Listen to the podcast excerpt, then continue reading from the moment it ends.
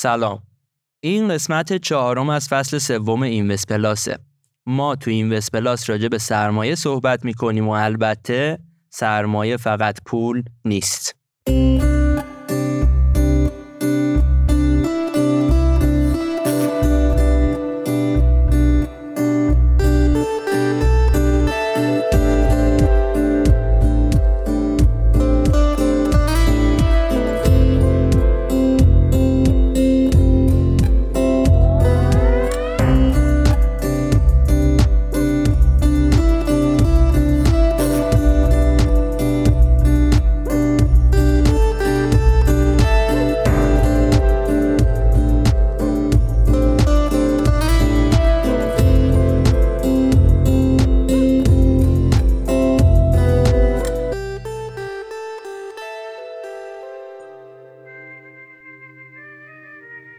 همونطور که این روزا خیلی هم می‌دونیم فعالیت تو بازارهای مالی برای trader ها به قدر کافی ریسک داره. از طرف دیگه این ریسک برای trader های ایرانی می‌تونه بیشتر باشه چون عملا خیلی از ایرانیا به broker های درجه یک دسترسی ندارن. یکی از broker های معتبر و مورد اعتماد broker بین المللی Forex ITB یه که اخیرا به کاربرای ایرانی هم سرویس میده. و علاوه بر اون دارای رگوله FSA هم هست. بروکر ITB با بیش از 10 سال سابقه حضور در بازارهای مالی برای کاربران ایرانی پشتیبانی 24 ساعته فارسی داره تا شما بتونی سوالات و ابهاماتی که دارین رو به راحتی به پاسخش دست پیدا کنین. همچنین شما شنوندگان اینوست پلاس برای ثبت نام و شروع ترید در بروکر ITB با واریز حداقل 100 دلار یک bonus 100 دلاری دریافت می‌کنید. نحوه واریز و برداشت سریع هم می‌تونه از طریق cryptocurrency باشه. نکته آخرم اینه که در broker ITB spread طلا کاملا رقابتیه و در حال حاضر بابت trade ا کمیسیونی دریافت نمیشه. اسپانسر این قسمت Invest Plus بی بروکر بین المللی فارکسه.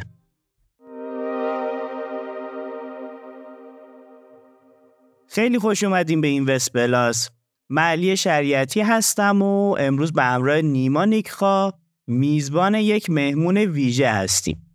من هم سلام عرض می‌کنم خدمت همگی. امیدوارم که حالتون خوب باشه و اگر موافق باشیم بریم که اپیزود رو شروع کنیم. سال جان خیلی خوش اومدی به این وست پلاس قربونت برم ممنونم. فدات بشم. خیلی ما مشتاق این بودیم که دوباره داشته باشیمت و واقعا باعث افتخارمونه که این لحظه رو الان داریم کنار همدیگه دوباره تجربه می‌کنیم. سلامت باشی. منم خیلی خوشحالم که دوباره صدام داره توی این پلاس شنیده میشه. خب سال این روزا مشغول چه کارهایی هستی؟ چی کارا می‌کنی؟ من بعد از یه تجربه یک سال و نیمه توی یه شرکتی الان اومدم بیرون.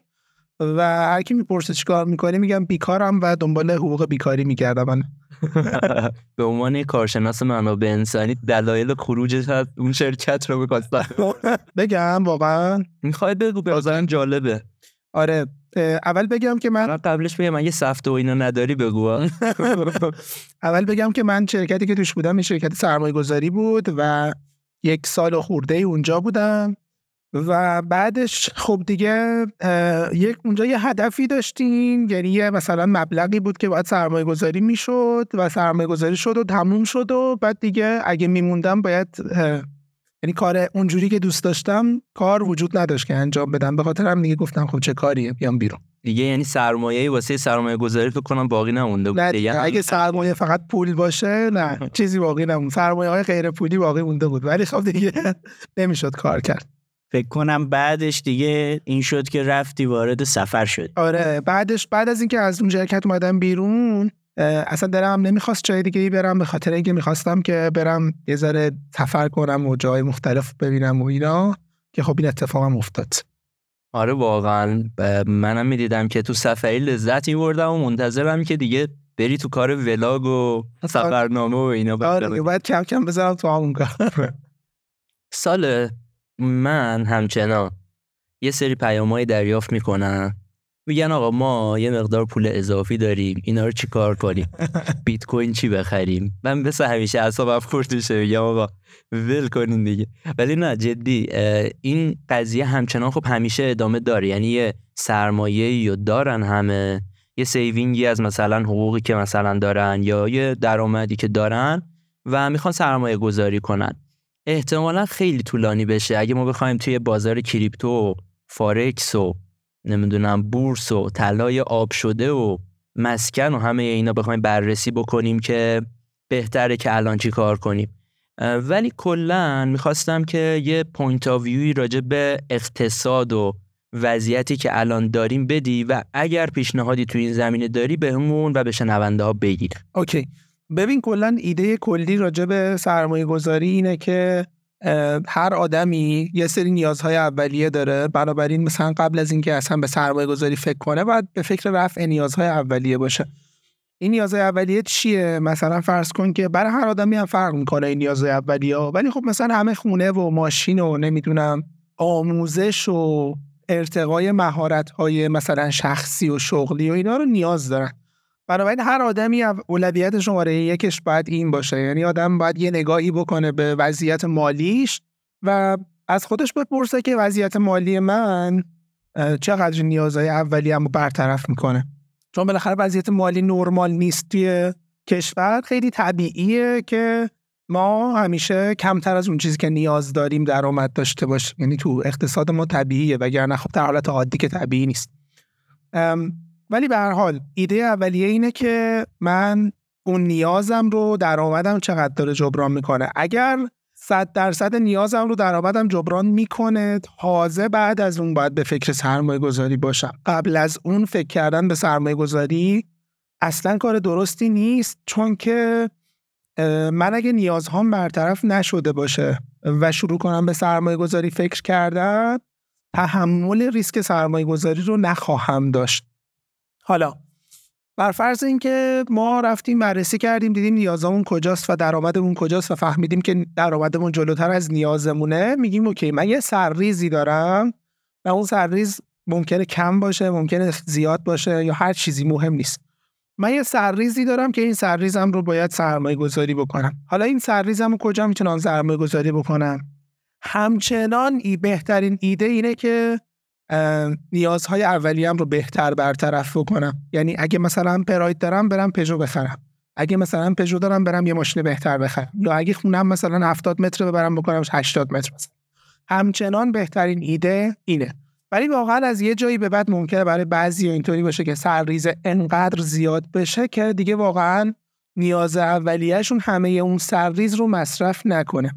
تو این موقعیت من خیلی توصیه می‌کنم که به فکر کریپتو و بورس و فارکس و اینا خیلی همچنان نیفتن.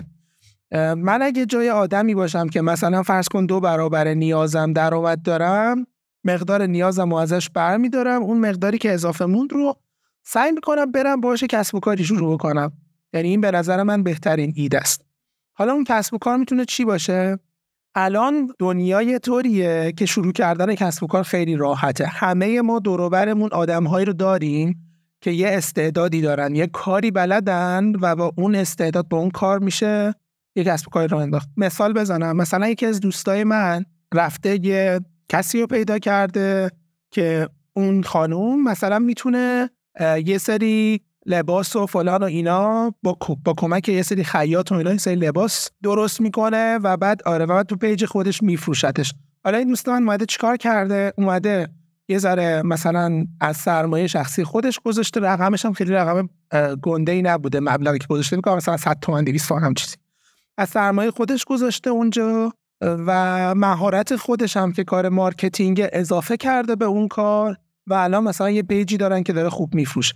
به نظر من این خیلی بهتر از نمی‌دونم crypto و بورس و فارکس و فلان ایناست. بنابراین بعد از نیاز اولویت اول به نظر من یه سرم کسب و کار کوچیکه. حالا اگر اون کسب و کار کوچیکه رو انجام دادیم و دیدیم okay دیگه من دیگه وقت ندارم که بیشتر از این بذارم برای کسب و کار. کسب و کار کوچیکم هم مثلا دیگه خیلی جای رشد و فلان و اینا نداره. بالغ شده داره درآمدی میده. اون موقع تازه جاییه که ما فکر می‌کنیم که اوکی من دیگه ظرفیت مدیریت و راه اندازی کسب و کار ندارم. حالا برم توی یه بازاری که اونجا یه عالمه کسب و کار هستن و از اونها سهم بخرم. اینجاست که تازه بحث بازار مثلا بورس بازار بورس نه بورس مطرح میشه. من یه نکته هم بگم حالا صالحینو گفت من یادم افتاد. چون کامنت های Castbox رو که چک می‌کنم می‌بینم واسه یه اپیزودی که ما سال 2019 ضبط کردیم کامنت میاد میگن آقا این چه حرفیه زدین که مثلا بیت کوین اینطوری قراره بشه یا فارکس مثلا درصد سودش انقدره. حالا سال دوستان خودت هم بگی چون توی اپیزودهای اون time خودمون بالاخره با هم دیگه ضبط کردیم این اپیزودا رو. ولی دید من اینه که ما هم دانشمون بیشتر شده با توجه به گذر زمان. دقیقا. و این اطلاعاتی که داشتیم update شده هم خب زمان عوض شده. یعنی اون موقع تلاطم یا بالا پایین شدن بازار بیت کوین شاید یه جوری بود که بشه مثلا نمی‌دونم نوسان گیری کرد و الان بازار آروم شده. خواستم من این نکته بگم که شنونده ها وقتی که برمیگردن و اپیزودهای قبلی رو گوش میدن این مد نظر قرار بدن که هم دانشمون بیشتر شده و هم شرایط بازار در واقع خب تغییر کرده نسبت به اون زمانی که توش بودیم آره ببین دقیقا همین نکته که گفتی دیگه. یعنی جمع چهار نفره ما که این وست پلاس رو میساخت اون موقع یه چیزایی می‌دونست بعد در گذر زمان یه چیزایی دیگه ای فهمید. و خب همین جوری که ما مثلا از دهه دوم زندگی دهه سوم میشه 20 20 خورده سالگی. از دهه سوم زندگی داریم حرکت می‌کنیم به دهه چهارم زندگی. خب تجربه اونم بیشتر شده و اون چیزی که الان من می‌فهمم از سرمایه گذاری خیلی فرق می‌کنه با اون چیزی که مثلا 2019 میفهمیدم. طبیعتا مثلا الان یه ذره پخته تر شده دیدگاهام به سرمایه گذاری آره خلاصه اینکه الان این حرفا شاید خیلی شاید که حتما خیلیش تناقض داره با اون حرفایی که اون موقع می‌گفتیم ولی الان به نظرم اینا درسته دیگه. حالا بعدا هم احتمال شاید عوض بشه. حتما عوض میشه دیدگاه هم نسبت به قضیه. دقیقا. اصلا حرف جالبی که به صحبت قبلی اشاره بخوام بکنم سال زدی تعریف جالبی بود از این که یک شخصی تو چه استیتی باشه بخواد سرمایه گذاری بکنه یا بهش فکر کنه. خیلی یا حداقل هم حتی خود من حتی دوروبریا شاید خیلی وقتا به فکر سرمایه گذاری میفتن اون زمانی که می‌خوان جبران بکنن اون رفاهی که شاید نداشتن از حالت عادی. و دنبال اینن که هی بخوان جبران کنن و این خب یه استرسی همراهش میاره از اون برم خود سرمایه گذاری هم توش ریسک داره و به حال متضرر میشن.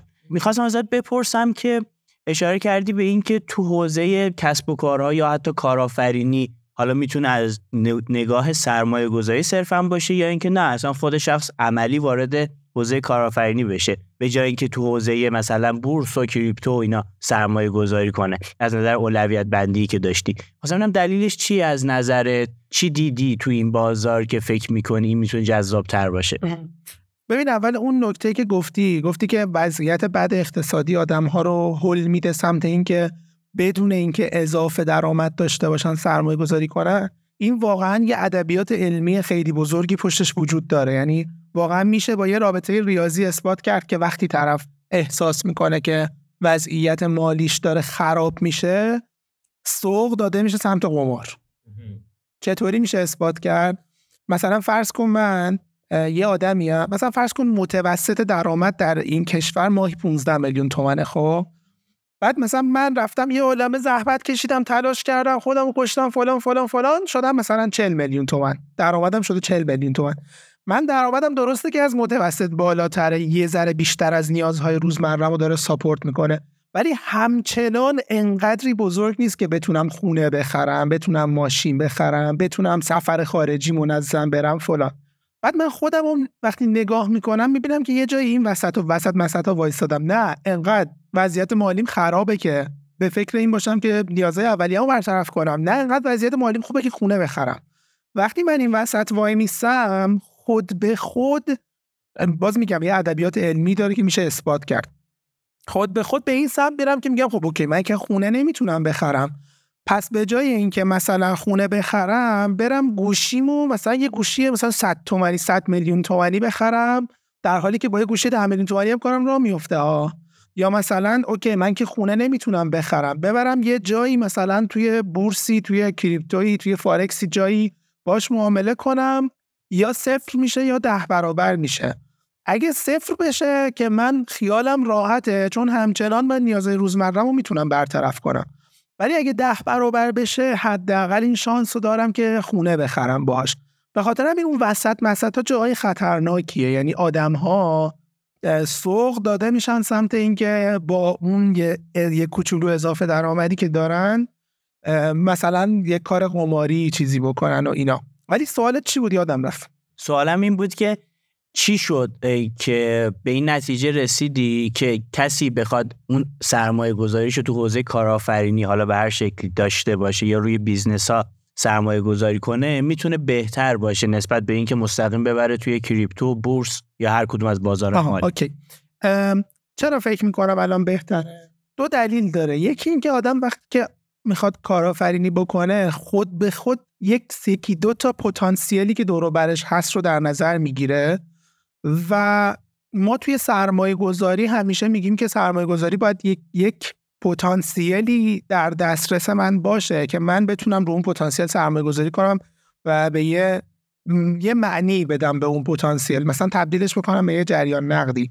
و آدم ها به صورت اتوماتیک وقتی که می‌خوان کارآفرینی حالا کارآفرینی که میگیم خیلی ممکنه کوچیک باشه ممکنه خود شخص به تنهایی کار کنه ممکنه دو نفر باشن لازم نیست کارآفرینی باشه اون کارآفرینی خب؟ آره. آدم خود به خود پتانسیل رو در نظر می‌گیرن به خاطر شانس بردشون بیشتر میشه. این یه دلیلشه. دلیل دومش اینه که توی محیط اقتصادی ناامن و ناآروم یه اتفاقی که میفته اینه که کسب و کارها برای اینکه اون ناامنی و ناآرومی رو از خودشون دور بکنن شروع می‌کنن حاشیه سودهاشون رو بزرگتر می‌کنن. یعنی کسب و کاره میگه اگر من بدونم ده سال پایدار می‌تونم سالی 20 درصد رو سر، سرمایم بگیرم حاشیه سودم رو 20 درصد در نظر می‌گیرم. ولی من وقتی دارم توی کشوری زندگی می‌کنم که سال بعد معلوم نیست چه خبره سال بعد چیه؟ فردا معلوم نیست چه خبره پس من دیگه نمی‌تونم با حاشیه سود 20 درصد کار کنم. من مجبورم برم با سود 40 درصد کار کنم که اون 20 درصد اضافه ای که می‌گیرم من رو در برابر خطرات احتمالی که در این کشور خطرات اقتصادی احتمالی که در این کشور رخ میده بیمه کنه. okay ایده اینه. به خاطر همین شما کسب و کار کوچیک وقتی نگاه می‌کنین حاشیه سوداشون خیلی بالاتر از متعارف دنیاست. یعنی اگه مثلا یه دونه مغازه سوپرمارکت مثلا توی آمریکا حاشیه سودش مثلا 5 درصد دلاریه سوپرمارکت تو ایران حاشیه سودش 20 درصد دلاریه. و این چیز غیر علمی نیست. یعنی اقتصادها خودشون رو تنظیم می‌کنن دیگه. اصلا یه دلیل اینکه ببینید آمریکایی‌ها دوست دارن برن تو اروپا یا توی جنوب شرق آسیا سرمایه گذاری کنن یا تو چین سرمایه گذاری کنن همینه. میگن ما یه ذره از امنیت آمریکا بیخیال میشیم میریم توی کشورهایی که کمتر توسعه یافته است. به این امید که سود بیشتری بگیریم. حالا همین داستان در مورد ایران هم هست. کسب و کارهای کوچیک حاشیه سودشون بزرگه. منتها چون یه تابلوی وجود نداره به اسم تابلوی بورس یا یه تابلوی وجود نداره به اسم کریپتو که جلو چشم ما باشه هر روز اینا رو ببینیم. ما این هی پیام به ذهنمون منتقل نمیشه که وای کسب و کارهای کوچیک چقدر وضعیتشون خوبه چقدر دارن خوب در میارن. ولی تو بورس چون هر روز داریم مثبت منفی می‌بینیم هی با خودمون داریم دو تا چهارتا می‌کنیم که آخ اگه من این سهمه رو داشتم مثبت 5 می‌خورد مثبت 3 می‌خورد. آخ اگه من اون کریپتو رو داشتم مثبت 20 می‌خورد. آخ من اگه می‌تونستم یه فاصله یک دلاری نفت رو مثلا با لورج 100 بگیرم 100 دلار امروز کاسب بودم. هی این تو ذهنمون داره تکرار میشه ما بایاس میشیم. ولی در نهایت اونی به نظر من و البته هیچ اصراری ندارم که حتما درسته ولی به نظر من اونی برنده است که یه کار پایدارتر و بلند مدتتر انجام میده که همین کسب و کاریه که گفتم. دقیقا ساله یعنی چیزی که میگی کاملا من باش موافقم. که حاشیه سود زیاده ولی خب از اون ریسکای زیادی هم وجود داره دیگه. یعنی همین الان که ما داریم حرف می‌زنیم امکان داره که تا یه ماه بعد اینترنت نداشته باشیم. و اگر اینترنت نداشته باشیم خب خیلی از کسب و کارهای کوچیک می‌تونن آسیب ببینن. یعنی بستری که می‌تونه اسکیل کنه کار ما رو احتمالا توی ایران کار کردن روی مثلا اینترنت و بلاکچین و ایناست که ما فکر می‌کنیم یه چیز بدویه ولی خب همینم امنیتش تا یه حدی شاید تو ایران وجود نداشته باشه. آره این خیلی نکته درستیه و منم اصلا اینو چیز نمی کنم یعنی اصلا نمی‌خوام بگم نیست اینطوری. اتفاقا می‌خوام همه بدونن که هست. ولی می‌خوام بدونن که اون حاشیه سوده اصلا به خاطر همین داره ایجاد میشه. یعنی اصلا چرا تو می‌تونی چهل درصد حاشیه سود بگیری. حالا من چهل درصد رو میگم. مثلا من مثالایی که از کسب و کارهای کوچیک تو ذهنمه حاشیه سودای مثلا اینطوریه که مواد اولیه هزینه تموم شده کالا براش مثلا 50 هزار تومنه داره 100 هزار تومن میفروشه کالا رو روی یه دونه page. چرا می‌تونه این کار رو بکنه؟ چون دقیقا ریسک قطع شدن اینترنت رو داره. اگه نداشته باشه رقابت زیاد میشه. یعنی اگر ریسک قطع شدن اینترنت نباشه چهار نفر دیگه هم میان همین کار انجام میدن. رقابت زیاد میشه حاشیه سودا میاد پایین. و من بازم میگم نمیگم که ریسک وجود نداره یا من میگم من میگم اولا که اگه اون ریسک توی کسب و کار کوچیک وجود داره تو بورس هم وجود داره دیگه. یعنی قطع شدن اینترنت اینو خراب می‌کنه اونم خراب می‌کنه.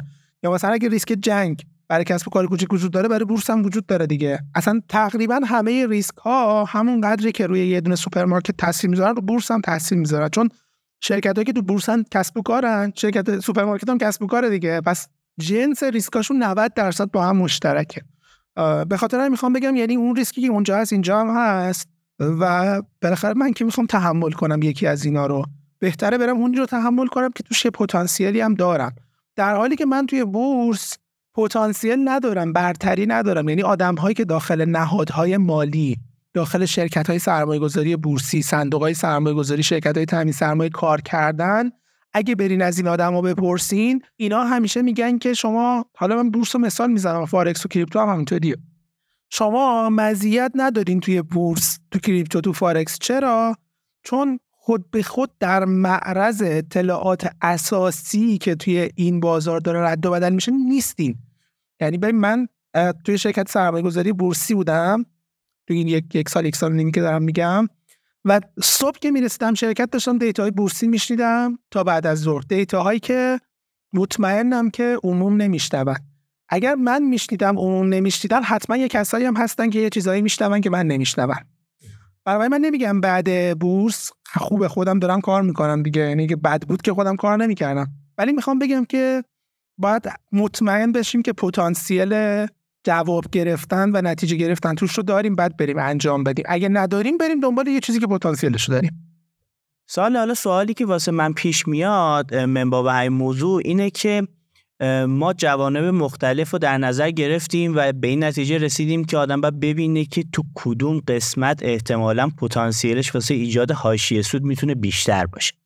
حالا ما واسه اینکه به اون برندگی مالی برسیم تو هر کدوم از این حوزه‌ها چه می‌خواد بورس و بازارهای مالی و کریپتو باشه با توجه به پتانسیل شخص چه حتی می‌خواد حوزه های کاری مختلف دیگه ای باشه که می‌خواد سرمایه‌گذاری رو business های مختلف باشه یا اینکه حتی خود شخص یه business رو داشته باشه. فکر می‌کنید اون فرد چه مهارتهایی رو باید پرورش بده یا چه نوع نگاهی داشته باشه عملا به این بازار که به اون برندگی مالیه برسه؟ یا بخوام دقیقتر بگم اینکه چه سرمایه گذاری روی خودش داشته باشه که بتونه به اون برندگی برسه. okay. خیلی سوال جالبیه چون که جوابش رو عملا ما یکی از اون سوالایی که ما جوابش هر روز داریم می‌بینیم ولی شاید خیلی بهش توجه نمی کنیم ببین ایده کلی اینه. شما شرکت های بزرگ مثل مثلا یونیلیور یا مثلا شرکت های مثل نمی‌دونم مثلا پی ان جی شرکت های چند ملیتی بزرگ اصلا جای دور نریم. شرکت های داخلی مثلا مثل فولاد مبارک ملی مس اینا رو نگاه کنین. اینا یک استراتژی توسعه ای دارن برای خودشون به عنوان شرکت های بالغ و بعد شرکت های کوچیک هم نگاه کنی اینا هم یک یه استراتژی توسعه خاص خودشون رو دارن که این دوتا استراتژی ما هم متفاوته و من فکر کنم تو سطح توسعه فردی هم میشه بهش همینطوری نگاه کرد. شرکت های کوچولو شرکت هایی که تازه دارن راه میفتن تازه دارن بزرگ میشن. استراتژی های توسعهشون معمولا اینطوریه که یک منبع ارزش رو پیدا کنن. الان میگم این چجوری ترجمه میشه به توسعه فردی. استراتژی توسعهشون اینطوریه که معمولا یک منبع ارزش رو پیدا کنن. یک اصطلاح خیلی ساده تر بخوام بگم یک کسب و کار سوددهی رو پیدا کنن و اون رو به بهترین نحو انجام بدن. و تا جایی که می‌تونن اون کار رو بزرگ کنن. یعنی با هزینه های کمتر اون کار رو در ابعاد بزرگتر انجام بدن. این میشه استراتژی توسعه شرکت هایی که تازه را افتادن و در حال رشد هستن. شرکت های جا افتاده و بالغ. حالا تو یک کسب و کار خوب شدن رفتن بزرگ شدن بالغ شدن خفن شدن از اون پولی که داره حاصل میشه استفاده می‌کنن واسه اینکه تو کسب و کار دوم هم موفق باشن کسب و کار سوم هم موفق باشن. یعنی دارن خودشون رو توی زنجیره ارزششون پخش می‌کنن. حالا در سطح توسعه فردی هم اگر صحبت از موفقیت مالیه به نظر من ما باید باز باید بهش اینطوری نگاه کنیم. اگر من آدمی هم که مثلا نوجوانم یا تازه فارغ تحصیلم از دانشگاه کارم رو تازه شروع کردم اولویت شماره یکم اینه که تو یک کار و اون کار لازم نیست خیلی چیز عجیب و غریبی باشه. مثال می‌زنم الان. تو یک کار خیلی خوب بشم و تو اون کار تو بین دوستان و اطرافیان و آشنایانم شناخته بشم که مثلا اصغر آقا تو اون کار خیلی خوبه. حالا اون کار چی می‌تونه باشه؟ خیلی هر job description هر شرح شغلی رو که باز بکنین یک عنوان داره و یه سری مهارت داره دیگه. من به عنوان یک آدمی که تازه کارم رو شروع کردم می‌تونم برم هر کدوم از این شرح شغلا رو باز کنم. مثلا تو صنعت ما میشه مثلا تحلیلگر مالی مثلا تحلیلگر بنیادی مثلا کارشناس مدل سازی مالی مثلا هر چی. خب؟ مثلا من برم کارشناس مدل سازی مالی نگاه کنم ببینم اون چه ست مهارت هایی می‌خواد چه چارچوب مهارت هایی می‌خواد. برم اون رو یاد بگیرم بعد شروع کنم اون کار رو انجام دادن و شروع کنم تو اون زمینه کار کردن. بعد که توش خوب شدم تازه می‌تونم شروع کنم این رو ارزی مثل اون شرکت بزرگ توسعه بدم. یعنی okay من رفتم مثلا تو مدل سازی مالی کار کردم خیلی خوب شدم. توی شرکتی دو سه سال کار کردم تجربه هم کسب کردم network م هم قوی شد. حالا می‌تونم برم یه آقای دیگه یه اصغر آقای دیگه رو پیدا کنم که اونم تو کار خودش خوبه. بیارم یه تیم تشکیل بدیم با هم یه کاری یه سرویسی یه خدمتی ارائه بدیم که ترکیبی از مهارت های دو نفرمونه. قدم بعدی اینه که نفر سوم رو اضافه کنیم. یه خدمتی ارائه بدیم که ترکیبی از مهارت های سه نفرمونه. پس که تا یه جایی من باید به عنوان یک شخص خودم رشد کنم از یه جایی به بعد من باید این تک تک اشخاص رو بچینم کنار همدیگه و یه ارگان بسازم ازش. میگن که انگلیسیا توی ارگانایز کردن ارگان ساختن توی سازماندهی خوبند و یکی از دلایلی که کلا ملت ثروتمندی هم هستن همینه که توی این کار خیلی خوبن. یعنی ایده کلی اینه که اینها توی هر کدوم تو کارهای خودشون خوبن. جدای از اینکه تو کارهای خودشون خوبن در کنار همدیگه می‌تونن یک ارگان بزرگتر رو بسازن و توی اون کار جمعی هم خوب باشن. پس ایده کلی در مورد رشد همینه و به نظرم اینطوری میشه به نتیجه رسید. متوجه شدم سال پس تو به نظر من دید کلی که باید به قضیه وجود داشته باشه رو گفتی که چطوری باید باشه به نظرت. منتها من می‌خوام طرز فکر یا بیشتر مایندستی طور به هم بگی که اون ارزش های کلیدی اون کور هایی که فرد اگر داشته باشه می‌تونه این استمراره رو داشته باشه یا توی این مسیر قدم ورداره چیا می‌تونن باشن؟ یعنی موفقیت از دید مثلا چند تا ویژگی که به نظرت می‌تونن تاثیرگذار باشن چی می‌تونه باشه؟ به نظرم نظم و انضباط دیسیپلین یکی از اصلی تریناشه و این دیسیپلین باز خیلی ابعاد مختلفی داره. یعنی اینکه آدم سعی کنه تو هر موضوعی دیسیپلین خاص خودشو داشته باشه هر موضوعی چارچوب دیسیپلینی خاص خودشو داره دیگه. از صبح به موقع پا شدن و شب به موقع خوابیدن شروع میشه. تا اگه یه deadline ی دارم برای یه کاری درست انجام بدم تو همون deadline برسونم و فلان و فلان و فلان. یکیش دیسیپلینه یکی دیگهش مهارت های نرم و soft skill ه که خیلی کمک می‌کنه به یعنی اگه آدم بتونه ارتباط درست با آدم ها برقرار بکنه خیلی چیزها درست میشه. گرچه اون چیزها ظاهرا خیلی ربطی به ارتباط ندارن.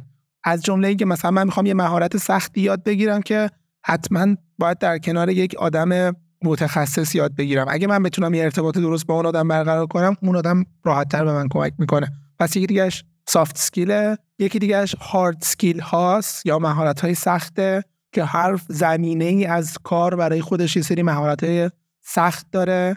چه می‌دونم marketing برای خودش داره مالی برای خودش داره. هر کدوم بالاخره برای خودشون یه سری داستان هایی دارن و همین فعلا این ستا به نظرم می‌رسه. مرسی از سال تا اینجای کار.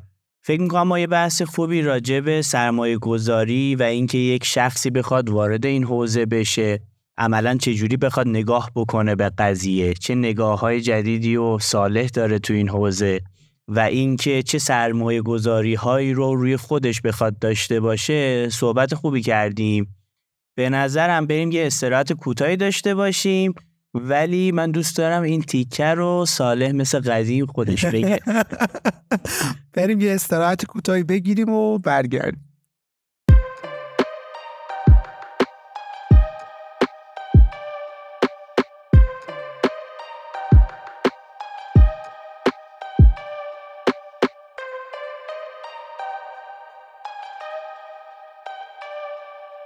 خب به نظرم یه جمع‌بندی خیلی خوبی داشتیم تا الان.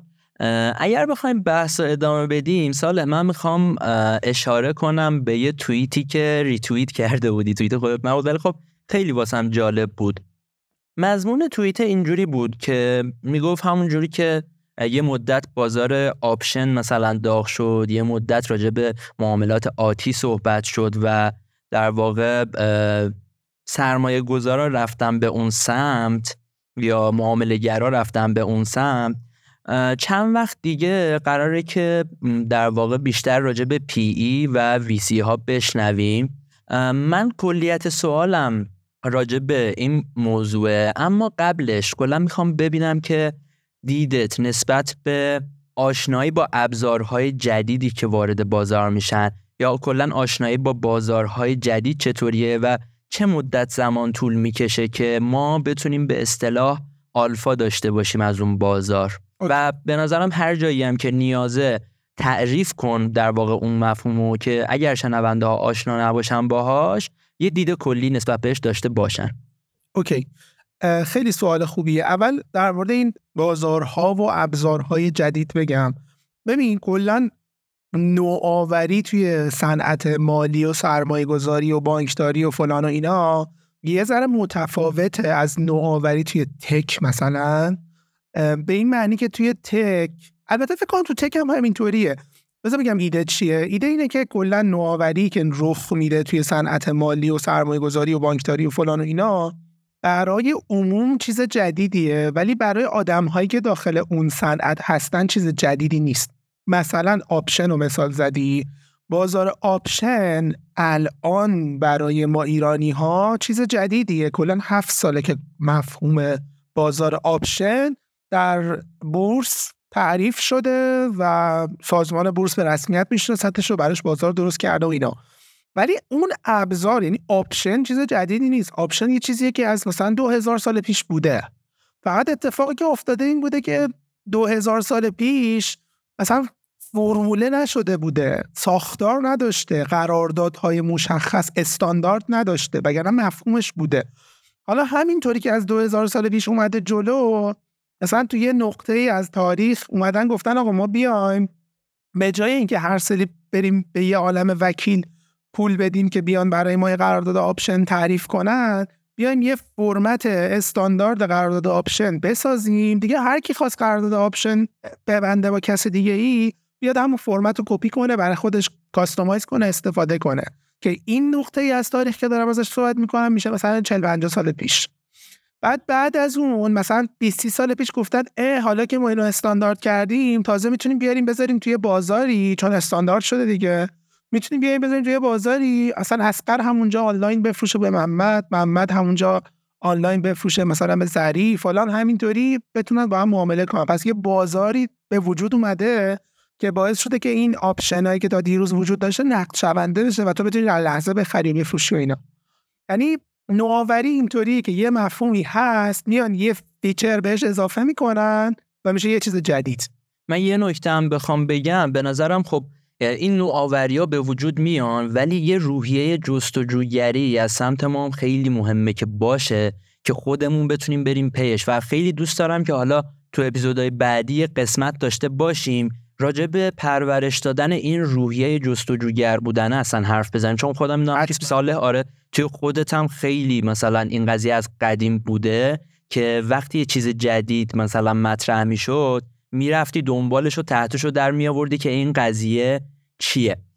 و دقیقا این چیزی که میگی درسته. یعنی بازاره احتمالا از گذشته وجود داشته ولی منی که اصلا تو ایرانم یا هر جای دنیا اینکه چطوری بتونم برم دنبالش و سرچ بکنم و این روحیه رو داشته باشم که بفهمم چیا وجود دارن که بینشون بتونم انتخاب بکنم هم موضوع خیلی مهمیه. آره من کاملا موافقم. یعنی اصلا همین آدم های جستجوگر هستن که میرن پیدا می‌کنن و میگن اه مثلا این چقدر باحال کاش این feature م داشت. بعد یکیشون ترغیب میشه میره اون feature رو اضافه می‌کنه یهو یه در بزرگی باز میشه و اینا. اینو من خیلی باش موافقم.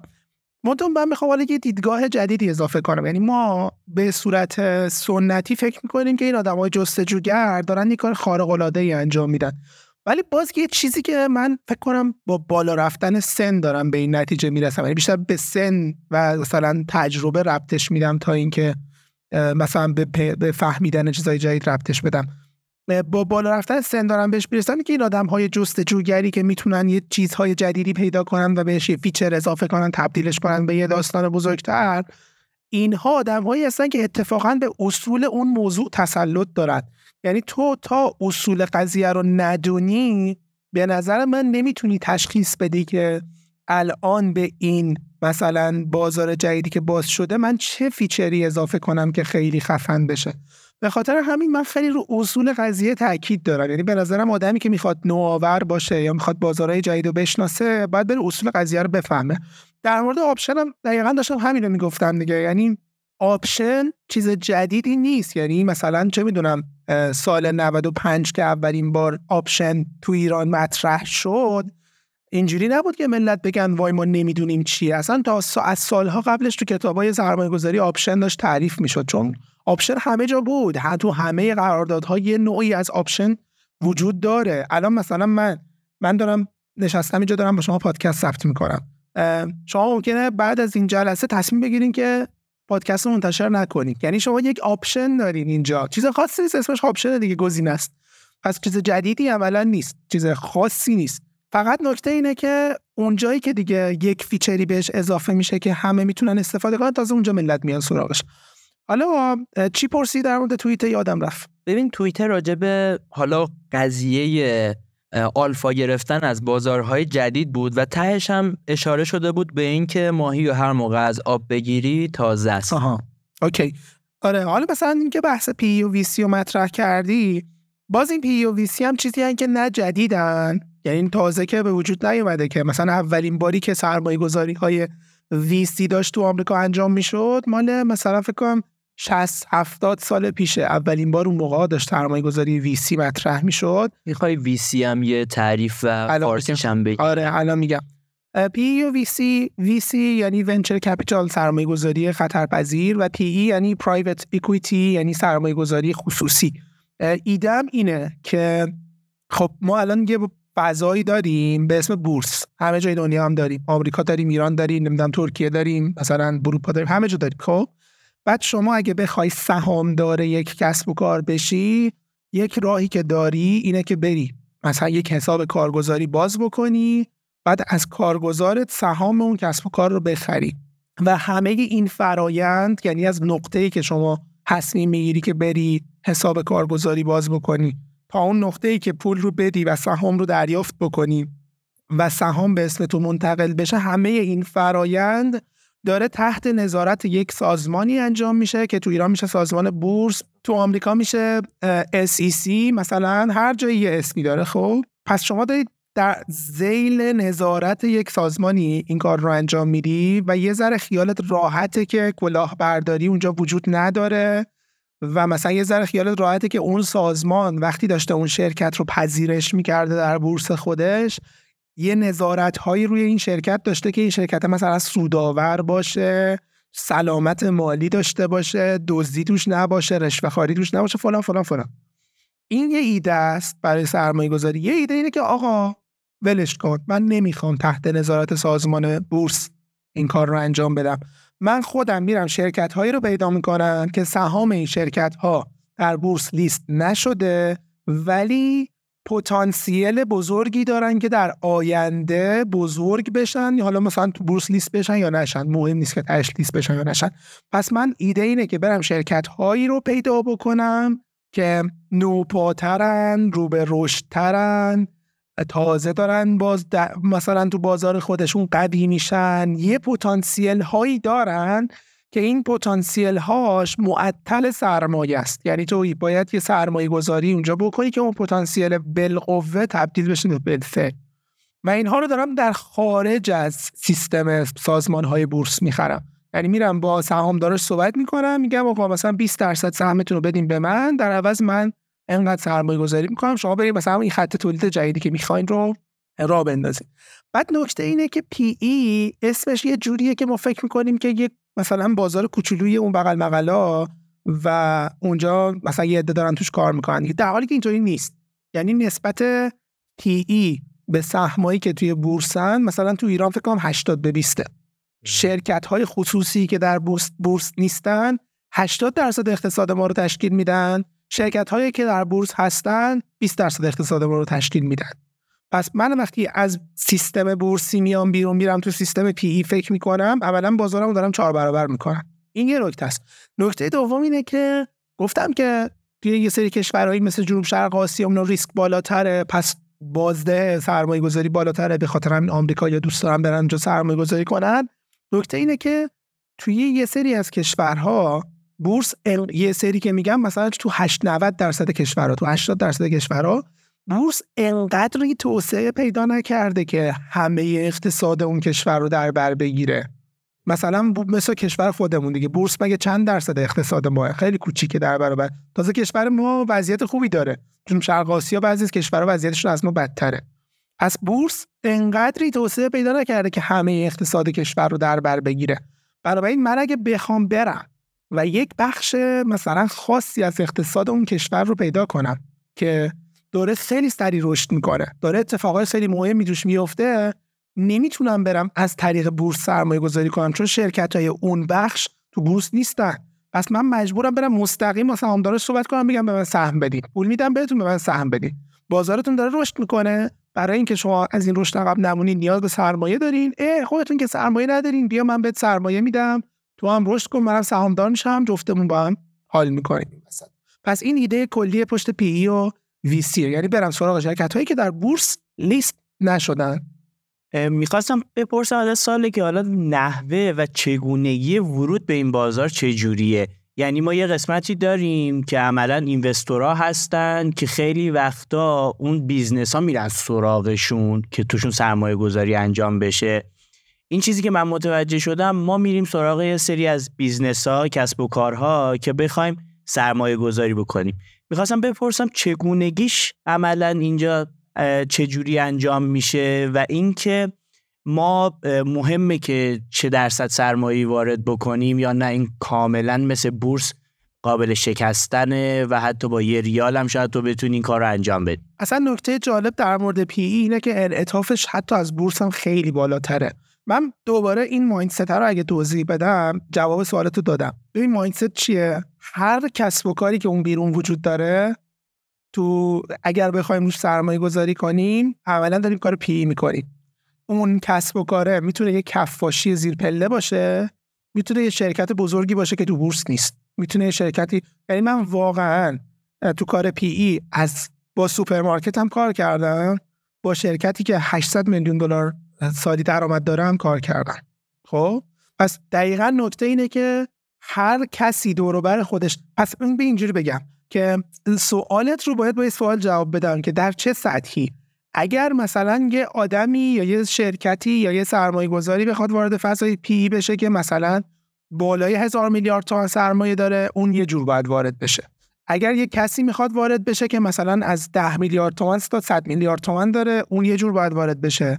اگر آدمی می‌خواد وارد بشه که 200 میلیون تومن داره اون یه جور دیگه باید وارد بشه. سوال خیلی مهمی که اینجا وجود داره اینه که کی می‌خواد وارد بشه به عنوان سرمایه گذار و چه پتانسیل هایی در دستش وجود داره که می‌تونه رو اونها سرمایه گذاری بکنه. و کار مشاور PE یا متخصص PE کارشناس سرمایه گذاری PE و فلان اینا دقیقا همینه که این اینا رو بتونه با هم مچ کنه و یه معنی ازش بسازه.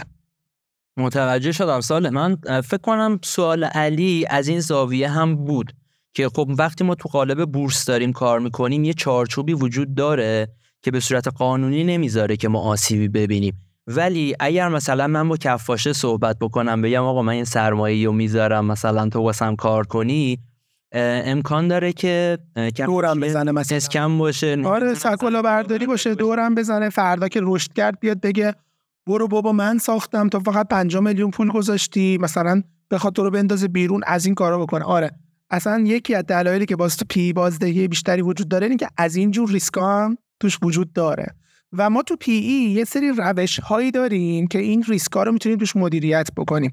اون روش ها چی هن؟ یه سری روش ها روش های قراردادی هن. یعنی قرارداد هامون رو با اونها به گونه ای تنظیم می‌کنیم که اصلا ما وقتی می‌خوایم وارد یه سرمایه گذاری خصوصی بشیم به ریسک هاش بیشتر فکر می‌کنیم تا سودی که می‌تونه برامون داشته باشه. اصطلاحا میگن که همکارهایی که دارن توی یه شرکت پی کار می‌کنن دنبال توته دنبال این میگردن که ببینن کجا توته وجود داره که پیداش کنن. پس مثلا من وقتی دارم میرم سهامدار کفاشیه بشم باید یه اهرمی برای خودم درست کنم که کفاش فردا نتونه برای دور بزنه. حالا کفاش بیچاره رو مثال زدیم ولی خب واقعا تو شرکت های بزرگ اتفاق میفته حالا اون اهرما خیلی متداول و فلان و اینا هن که دیگه الان فکر نمی‌کنم بتونیم واردش بشیم. خب من یه سوال دیگه هم ازت بپرسم. ساله ما قبلا یه مفهومی رو بررسی کرده بودین توی فصل قبلی به اسم ETF یا صندوق سرمایه گذاری که حالا خیلی خلاصه بخوام توضیح بدم به شنوندهایی که اون اپیزود رو نشنیدن. قضیه این بود که ما سرمایه‌مون رو می‌دادیم دست یک سری معامله گر که از اون سرمایه ما برای معامله گریشون استفاده می‌کردن توی حالا های مختلف با سبکی که خودشون داشتن با شرایطی که خودشون داشتن و یه بازدهی رو به ما می‌دادن. من می‌خوام ببینم که توی این سرمایه گذاری خصوصی که روی شرکت های سرمایه گذاری می‌کنیم که توی بورس لیست نشدن هم آیا همچین صندوق هایی وجود داره که ما بله. پولمون رو بدیم بهشون و اونا بیان روی سرمایه گذاری خصوصی کار بکنن؟ بله وجود داره. البته تو ایران انقدری توسعه پیدا نکرده که شما مثلا امروز برین صندوق رو پیدا کنید فردا روش سرمایه گذاری بکنین ولی وجود داره. یعنی مفهومش وجود داره. باز این که میگم تو ایران فقط هم ایران نیست مثلا فکر کنم فقط تو آمریکا و دو تا کشور اروپایی شما امروز اراده کنین فردا می‌تونین توی یکی از این صندوق پول بذارید جاهای دیگه انقدر توسعه پیدا نکرده چون صنعت نو تازه دیگه ولی قطعا در آینده اتفاق میفته ولی آره اینجا هم وجود داره و خیلی ها در قالب صندوق کار می‌کنن. منم خودم توی یکی از این صندوق کار می‌کردم. اون شرکت سرمایه‌گذاری که گفتم یکی از همین صندوق ها عملا بود که اومده بود کاری که کرده بود این بود که اومده بود حالا اون نیومده بود از مردم عادی تأمین مالی بکنه پولش رو از مردم عادی بگیره. اومده بود توی واحدهای خودش رو توی بورس فروخته بود و مثلا یه سرمایه هزار میلیارد تومانی جمع کرده بود از بورس. اون هزار میلیارد تومنه اومده بود توی صندوق که عملا کار ما این بود که اون هزار میلیارد تومنه رو مدیریت کنیم و باش بریم شرکت های بیرون از بورسی رو پیدا کنیم که پتانسیل رشد پتانسیل سوداوری دارن. و اونا سرمایه گذاری بکنیم و بعد از سودی که حاصل میشه اصل پول و سود سرمایه گذاری رو برگرد ماره مفهومش وجود داره ولی اینجوری نیست که فردا شما بدین یه دونه رو پیدا کنین روش سرمایه گذاری بکنین طبق تعریفی که داشتی ما یه هیته دیگه هم داریم که عملا روی ارزش گذاری روی استارتاپ ها دارن صحبت می‌کنن. می‌خواستم ببینم این مفهوم چقدر عجینه با اون مفهوم ارزش گذاری رو استارتاپ ها و کسی که تو این حوزه داره کار می‌کنه چه دانش هایی رو بخواد داشته باشه یا چه چیزایی می‌تونه بیشتر بهش کمک بکنه که اون business ها یا استارتاپ ها یا هر چیز دیگه که رشد پذیر هستن رو بتونه خیلی دقیق شناسایی بکنه. آره اتفاقا خیلی سوال خوبیه. اصولا یک کار سرمایه گذاری خصوصی یک چیزهایی که لازمه برای انجام دادن یک کار سرمایه گذاری خصوصی مثل یه مثلثه که سه تا رأس داره. رأس اولش نتورکه. یعنی من باید انقدر شرکت های مختلف کسب و کارهای مختلف کارآفرین های مختلف متخصص های مختلف رو بشناسم که بتونم از بین اونها اون یه دونه گل اصلی رو پیدا کنم و روش سرمایه گذاری بکنم. بهترینه رو پیدا کنم روش سرمایه گذاری کنم. پس من به عنوان یک کارشناس PE باید network بسیار بسیار قوی داشته باشم. و این network ی که میگم خیلی فراتر از چیزیه که ما به صورت روزمره توی مثلا همکارامون و فلان و اینا می‌بینیم. network کسایی که تو PE کار می‌کنن حتی اگه قوی نباشه از اولش خود به خود خیلی قوی میشه توی فرایند کار کردن. پس این اولین ضلع اون اولین رأس اون مثلثه. دومین رأس اون مثلث دانش مالیه که همین بحث ارزش گذاری و مدل سازی مالی و بحث پیش بینی صورتهای مالی و خوندن صورتهای مالی و کار کردن با سیستمای حسابداری و مالیاتی و بیمه و فلان و فلان و فلان فلان ایناست که باز تو پی خیلی لازمه چون که ما اصولا به عنوان کارشناس های پی ای یکی از مهمترین ارزش هایی که با خودمون می‌بریم به اون شرکتی که روش سرمایه گذاری می‌کنیم دانش مالیه. یعنی ما شرکت ها, شرکت ها رو وقتی پیدا می‌کنیم معمولا اینا وضعیت مالیشون حالا نه که وضعیت مالیشون بد باشه ساختار چارچوب مالیشون معمولا به هم ریخته است و یکی از کارهایی که ما انجام میدیم که اون سرمایه گذاری رشد بکنه و ارزشمند بشه همینه که می‌بریم از نظر مالی وضعیتشون رو بهبود میدیم. پس این رأس دوم مثلثه. رأس سوم مثلث تخصصه. من اگر تو اون صنعت خودم یا یکی از مشاورهام یا اصلا مدیرای همون شرکتی که دارم میرم روش سرمایه گذاری می‌کنم تخصص نداشته باشد دیگه دانش مالی و نتورک و اینا هیچ اهمیتی نداره یعنی به درد نمی‌خوره. چرا؟ چون ما می‌خوایم علاوه بر اینکه ساختارهای مالی اون شرکت درسته و فلانه و بهمانه و اینا خیالمون از اینا راحت باشه می‌خوایم اون شرکت بتونه اون کار اصلی خودش رو انجام بده. پس بنابراین مثلا اگه اون شرکت داره پفک تولید می‌کنه حتما باید من به عنوان پی ای یک شریکی داشته باشم اونجا که بهترین آدم تو تولید پفک باشه که بتونه اون کار اصلی اون شرکت رو خیلی خوب انجام بده و در ازای اینکه اون آدم داره تخصصش رو در اختیار سرمایه من می‌ذاره حتما بهش پاداش خیلی خوبی هم میدم. مثلا بهش میگم که بیا تو سرمایه گذاری نکن تو تخصصتو بیار در نهایت تو 5 درصد سهم این شرکت مال تو. پس اون آدم هم خیلی خوشحاله. تا دیروز مثلا طرف یه کارمند خیلی رتبه بالا بوده که داشته مثلا مای 5 میلیون حقوق می‌گرفته. امروز من بهش پیشنهاد میدم که بیا بیرون بریم یه کارخونه پفک دیگه بخریم با هم دیگه. هم 5 درصد سهم میدم هم مثلا حقوقتو می‌کنم 100 تومن. و طرف میاد و این سه تا رأس مثلث کامل میشه. در کنار هم اینها تبدیل میشن به اینکه اون شرکت رشد کنه. پس عملا رویکرد ما توی PE این نیست که برم شرکتی رو پیدا کنم و بخرم و صبر کنم که رشد کنه. رویکرد اینه که برم شرکت رو بخرم از فردای روز خریدن شروع کنم تمام network و انرژی و تخصص و سرمایه رو بذارم که این رشد بکنه. یعنی یکی از دلایلی که PE برای من از بازار سهام جذاب تره اینه که شما تو بازار سهام من اگه برم سهامش فولاد مبارکه رو بخرم هیچ تأثیری نمی‌تونم روش بذارم. نمی‌تونم برم با مدیرا صحبت کنم بهشون پیشنهاد بدم که اسقر آقا بیا این کارو کن بیشتر سود کنی. یا مثلا بیا این خط تو من چقدر مگه چقدر اصلا یه درصد سهام فولاد مبارک کردم بخرم بازم هیچ نمی‌تونم هیچ تأثیری رو تصمیمات فولاد مبارکه بذارم. ولی تو پی اینطوری نیست دیگه. من سهمو که می‌خرم همون اول باشون طی می‌کنم که ببین قرار من دخالت کنم و قرار اینجا با هم یهو یه چیز خفنی رقم بزنیم حالا می‌تونی یا نمی‌تونی یه بحث دیگه است. حالا من اگه بخوام سال تو همین سه تا حالا به هر نوعی که خودت فکر می‌کنی بهتره. دانشم بیشتر بشه. سورسایی که فکر می‌کنی اینجا هستن بتونن کمک بکنن یا راههایی که فکر می‌کنی بهتر بتونن بکنن این سه تا رأس ما رو عملا چیاز پیشنهاد چیه؟ عملا برای هر کدوم از این رأس های مثلث سورس های خاص خودشو داره. پس بنابراین من می‌تونم یا تو صنعت خودم خیلی قوی بشم که خب من برای اون source نمی‌تونم بگم چون که بالاخره صنعت به صنعت فرق می‌کنه. منم بلد نیستم همشو. همشو که نه یه دونه‌ش هم بلد نیستم. پس من یا باید تو صنعت خودم خیلی قوی بشم یا باید network م رو قوی کنم که برای قوی کردن network م source وجود نداره. یعنی کسی نمیاد بگه مثلا یک قدم شماره یک این قدم شماره دو در نهایت شما network تون قوی میشه. این دیگه مسئله soft skill و ارتباط گرفتن با آدم ها و فلان و اینا. ولی برای اون سومیه دانش مالی و تسلط به مباحث مالی خیلی source های مختلفی وجود داره. به نظر من هر کسی که میاد توی PE باید کل چارچوب یه چیزی که خیلی خوب دو تا چیز خیلی باید بلد باشه که دانش مالیه رو support بکنه. یک چیزی که باید خیلی خوب بلد باشه framework ارزشه یعنی ارزش گذاری رو باید خیلی خوب بلد باشه. که خب برای این خیلی سورس های مختلفی وجود داره ولی ایده کلی اینه که اول باید برن حسابداری یاد بگیرن که هر کتاب حسابداری بخونن یاد می‌گیرن. بعد حسابداری باید برن مالی شرکتی یاد بگیرن که بازم هر کتاب بخونن یاد می‌گیرن.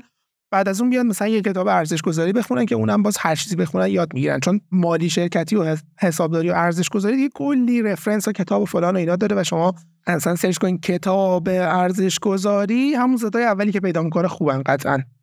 ولی یه چیزی که reference نداره و کم reference ش چه تو فارسی چه تو انگلیسی خود PE و استراتژی هایی که برای PE استفاده میشه مسائلی که تو PE وجود داره اینکه اصلا PE ها چی کار می‌کنن چطوری پول جمع می‌کنن چطوری سرمایه گذاری می‌کنن چطوری اون شرکت گله رو شناسایی می‌کنن از کجا میرن آدم ها رو پیدا می‌کنن.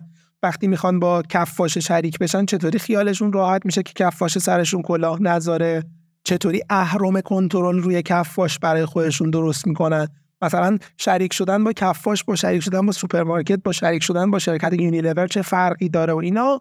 برای این باید یک مثلا رفرنسی بخونن که مثلا رفرنسی که من خیلی توصیه می‌کنم کتابی هست به اسم Mastering Private Equity یه خانومی نوشته به اسم کلادیا زایسبرگر که ایشون استاد یه business school خیلی معروف توی فرانسه است به اسم اینسیت که خب این کتاب رو نوشته و همه داستانه PE رو از نقطه صفر تا نقطه صد کامل توضیح داده و قشنگ کسی که بخونه تسلط پیدا می‌کنه. به فارسی هم ترجمه شده فکر می‌کنم به اسم سرمایه گذاری خصوصی آقای دانش جعفری فکر کنم ترجمه کرده استاد دانشگاه علامه که ترجمه خوبی هم هست. منم یه دوره دارم روش برگزار می‌کنم دیگه. یعنی منم مثل اون دوره مبانی بازار و نهاد همین کتاب Mastering Private Equity رو تبدیل کردم به یه دوره که کاری که می‌کنم اینه که کل کتاب Mastering Private Equity رو شروع می‌کنم از ب بسم الله تا نون پایان همه چیز توضیح میدم. تجربه خودم هم بهش اضافه می‌کنم بعضی جاها. گرچه حالا تجربه خیلی زیادی هم ندارم اون تجربه کوچولویی که دارم بهش اضافه می‌کنم و هر جایی هم که پیش نیاز داشته باشه توضیح میدم. چون خیلی از این مباحث که تو این کتاب مطرح میشه پیش نیاز داره عملا. مثلا طرف اومده گفته که ما میریم در شرکتی سرمایه گذاری می‌کنیم که آیارارش فلان باشه. خب بالاخره کسی که می‌خونه ممکنه ندونه آیارار چیه با اینکه چیز خیلی پیچیده ای نیست. من اونم توضیح میدم عملا دیگه که با اینوست پلاس هم در واقع همکاری داریم که حالا شنونده های پادکست ای دوست داشته باشن می‌تونن پیام بدن به support اینوست پلاس و یه تخفیفی هم برای این دوره دریافت بکنن. که خب دوره خوبیه دیگه. عملا یه دوره 40 50 ساعت هست که A to Z از نونه ب... از ب بسم الله تا نون پایان private equity رو توش در قالب یه سری voice و نمودارها و فلان و اینا توضیح میدم. و واقعا هم چقدر دوره خفنیه. یعنی من خودم دارم الان گوش میدم به عنوان دانشجو داخل هستم.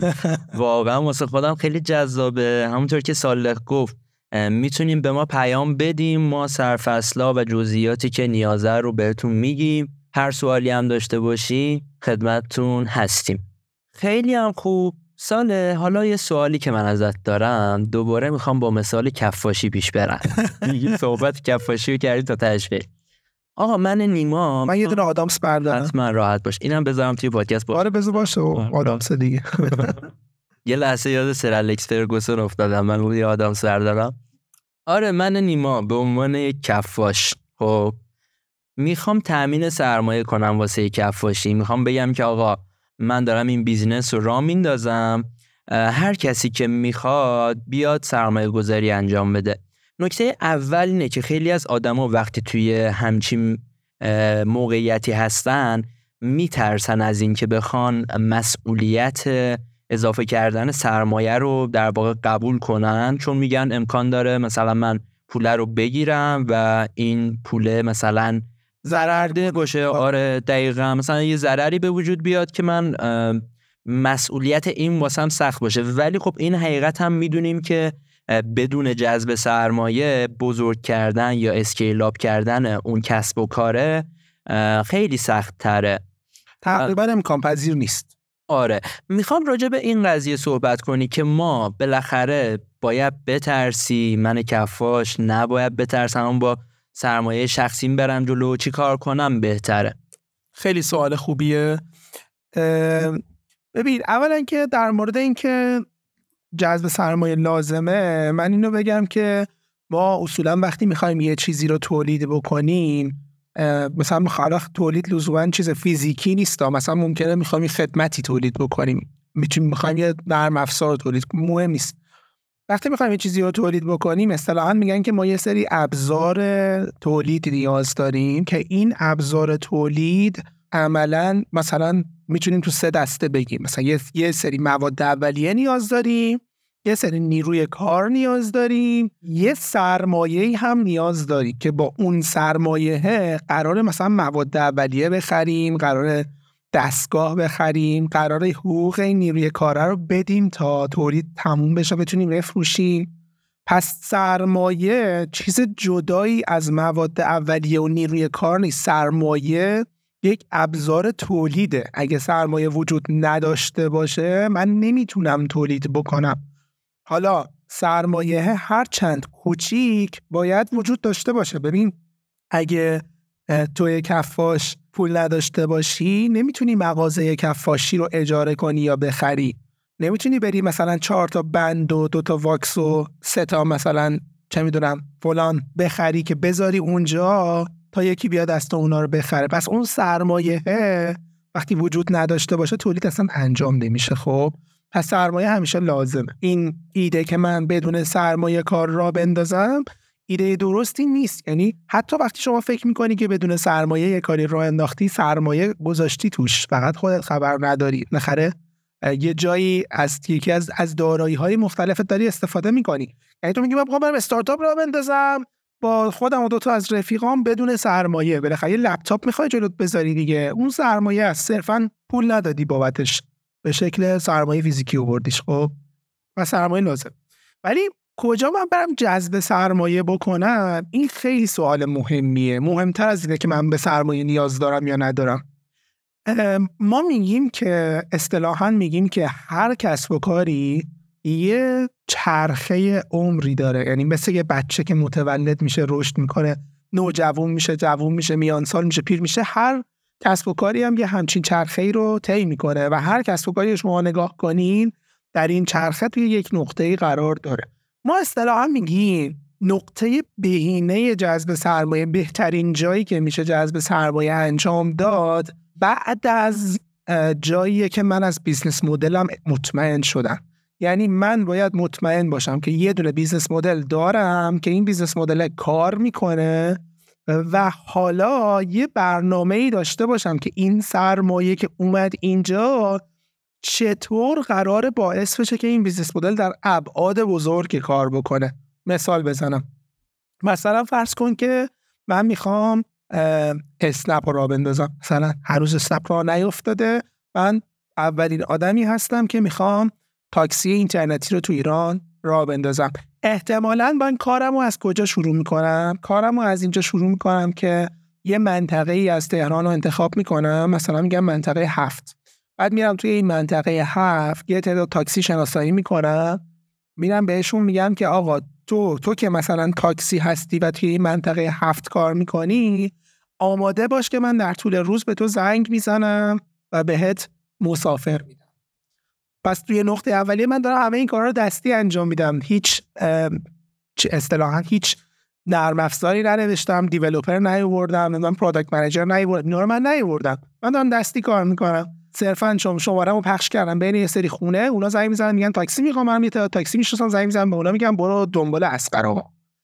بعد که من کار کردم دیدم با این مدل یعنی دیدم که okay تاکسی ها okay ن که اینطوری کار کنن مسافران دارن حال می‌کنن. علاوه بر این یه پولی هم داره این وسط مسطا در میاد. اونجا جاییه که من میگم okay business model من یعنی اینکه یک نقطه اون وسط بسازم که از یه طرفش ها باشن یه طرفش مسافرها باشن داره کار می‌کنه. الان من میرم نتایجی که بهشون رسیدم رو نشون میدم به یه محمد آقای سرمایه گذاری میگم آقا ببین من این نتایج رو رسیدم این business model کار می‌کنه. بیا پول بده. اینو ببریم در سطح کشور انجامش بدیم. اینجا جذب سرمایه معنی میده.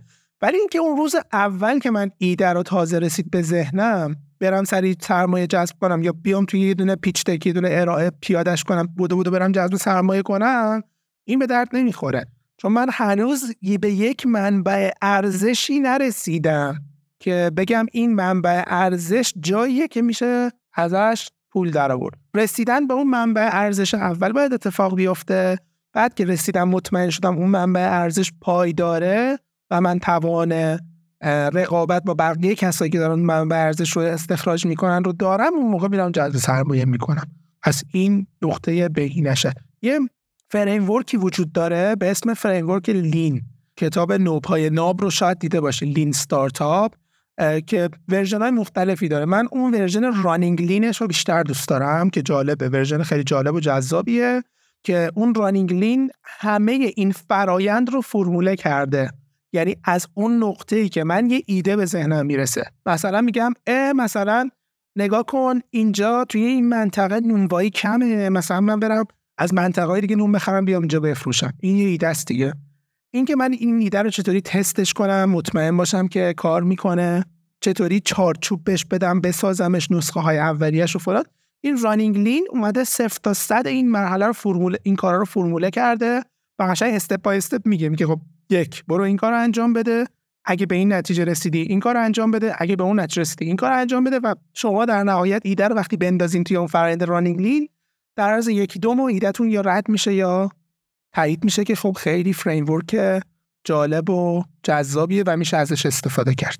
که خب من PDF ش رو دارم دیگه. میدم که اگه دوست داشتین توی کانال اینوست پلاس یا هر جای دیگه ای share بکنید یه PDF دیگه هم دارم. اونم با حاله که فرمول سم التمن این بابایی که OpenAI و ChatGPT رو ساخته فرمول اونه برای استارتاپ. اونم خیلی فرمول جالب و جذابیه. من تا حالا استفادهش نکردم به خاطر نمی‌دونم کار می‌کنه یا نه. ولی Running Lean رو هر جا استفاده کردم خیلی خوب جواب داده و نکته جالبم اینه که انقدر این Running Lean با طبیعت کارآفرینی سازگاره که من وقتی کتاب رو خوندم با خودم گفتم ای مثلا من اینو تا حالا دو سه بار انجام دادم فقط نمی‌دونستم اسمش Running Lean ه. و مثلا من اینو کامل بلد نبودم. مثلا یه ذره به تجربه بعضی جاهاشو یاد گرفته بودم انجام می‌دادم و الان مثلا فهمیدم که okay این مثلا یه فرمول شناخته شده ایه و همه جا داره استفاده میشه. دست در نکنه سال واقعا.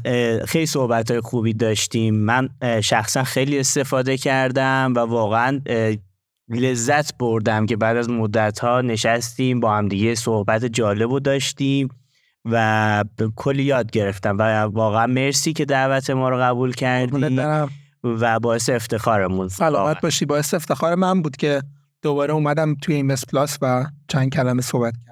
قربونت برم. دمت خیلی گرم. سال الان من می‌خواستم ازت درخواست کنم که انتهای این اپیزود اگر پیامی یا مثلا سورسی هست که حالا چند تا سورس خیلی ارزشمند معرفی کردی به نظرم یه پیام کاربردی کلیتر هم اضافه کنی به قضیه که به نظرت امروز واسه همون مناسب باشه که انجام بدیم و هم واسه ما هم واسه شنونده ها اون پیامه چی می‌تونه باشه به نظرت؟ بذار فکر کنم.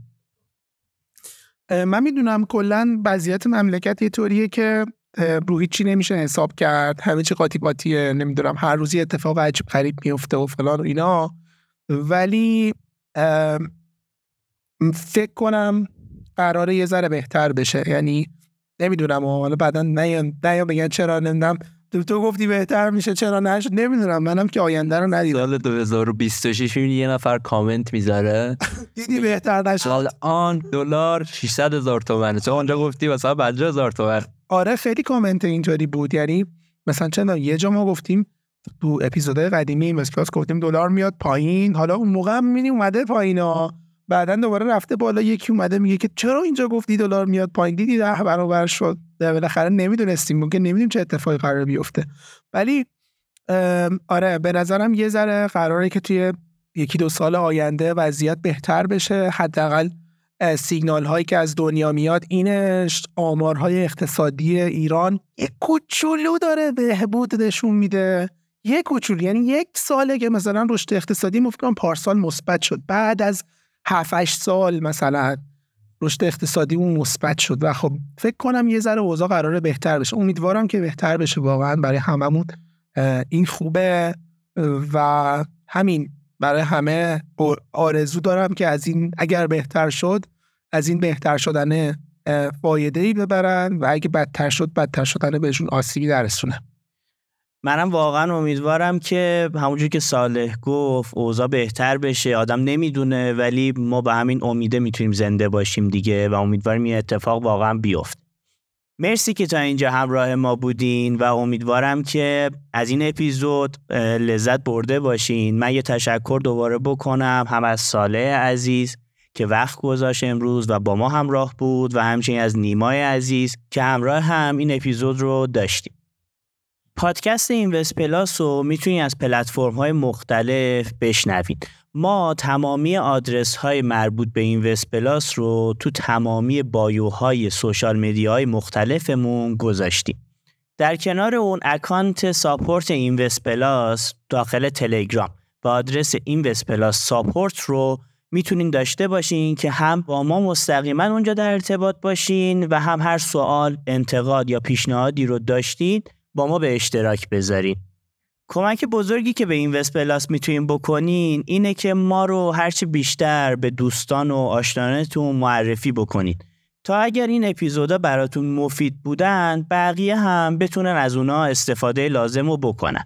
در ادامه میریم که یه قسمت هایی از اپیزود قبلی این پلاس رو بشنویم و قبل از اون من باید از شما خدافزی کنم. من علی شریعتی هستم و این پلاس همچنان در جریانه. در امروز یکی از معلفه هاش توانایی تغییر پذیریه یعنی وقتی واژه تغییر میاد و وقتی راجع به تغییر خودم دارم صحبت می‌کنم ناگزیرم که یک سری از چیزهایی که باید تغییر کنه رو بپذیرم. پس نمی‌تونم این کلمه رو دور بزنم. پذیرش سر راه تغییر من هست. ذهن ما طوری تغییر شده.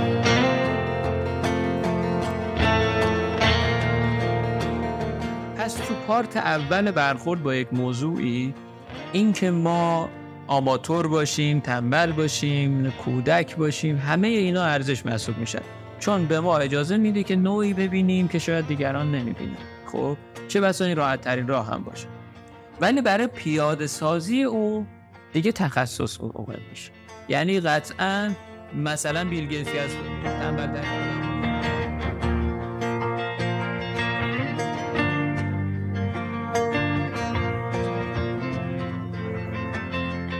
معمولا انفعال از موضع ضعف اتفاق میفته یعنی ما مجبوریم که منفعل باشیم.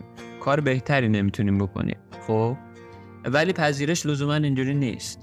یعنی پذیرش بعضی وقتا ناشی از قدرت ماست. بعضی وقتا اتفاقا اصلا ارتباط تنگ و تنگی با عزت نفس ما داره.